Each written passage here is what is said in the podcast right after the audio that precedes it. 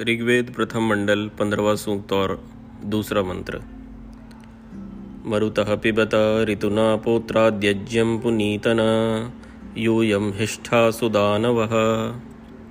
पदार्थ, ये मरुतः पवन, ऋतुना, वसंत आदि ऋतुओं के साथ सब रसों को पिबत, पीते हैं।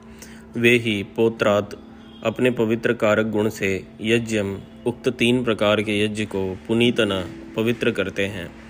तथा ही जिस कारण यूयम वे सुदानवह पदार्थों के अच्छी प्रकार दिलाने वाले स्थ हैं, इससे वे युक्ति के साथ क्रियाओं में युक्त हुए कार्यों को सिद्ध करते हैं। भावार्थ, ऋतुओं के अनुक्रम से पवनों में भी यथा योग्य गुण उत्पन्न होते हैं।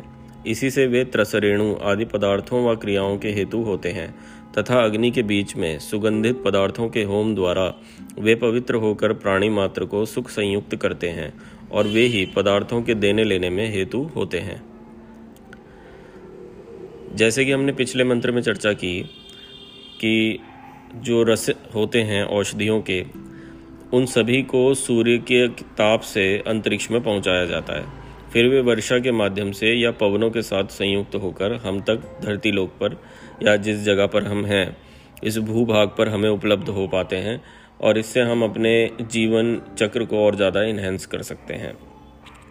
इस मंत्र में उसी बात को थोड़ा आगे बढ़ाते हुए ये कहा गया है कि जिस प्रकार आपने देखा कि सूर्य के चारों तरफ़ परिक्रमा लगाने से पृथ्वी में ऋतुओं का परिवर्तन देखा जाता है, फिर उन ऋतुओं के बदलने से आगे जो वायुमंडल में वायु है, उसमें उसका भी बदलना देखा जाता है। तो जब उसमें बदलाव होता है तो उसके अनुसार हमारे शरीर पर प्रभाव पड़ता है और हमारे शरीर के अंदर भी बदलाव देखे जाते हैं, जिसका विस्तृत वर्णन आपको आयुर्वेद में भी बहुत अच्छे से मिल सकता है।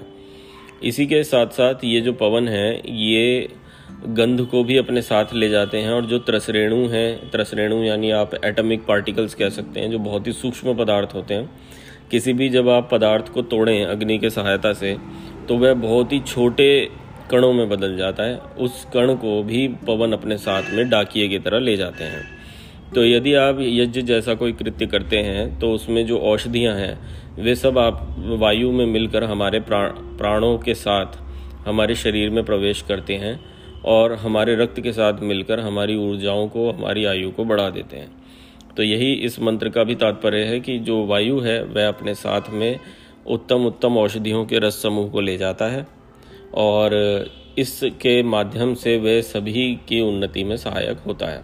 अब वायु एक जड़ पदार्थ है, वायु में अपनी बुद्धि नहीं है, वायु चेतन नहीं है नॉन लिविंग ऑब्जेक्ट है।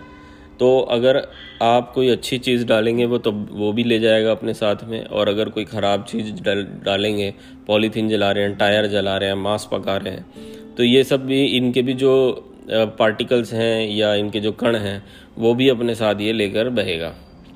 और अगर अच्छी चीज़ को जलाने से, वायु के साथ सम्मिश्रित होने से हमको जीवन मिलता है, हमारी जीवन शक्ति बढ़ती है तो इसका विपरीत भी उतना ही सही है। यदि आप गलत चीज़ें जलाएँगे तो ये वायु उसमें भेद नहीं कर पाएगा और ये भी आपके प्राणों के माध्यम से आपको पहुँचा कर आपको बीमार कर देगा और आपके लिए मृत्यु कारक होगा।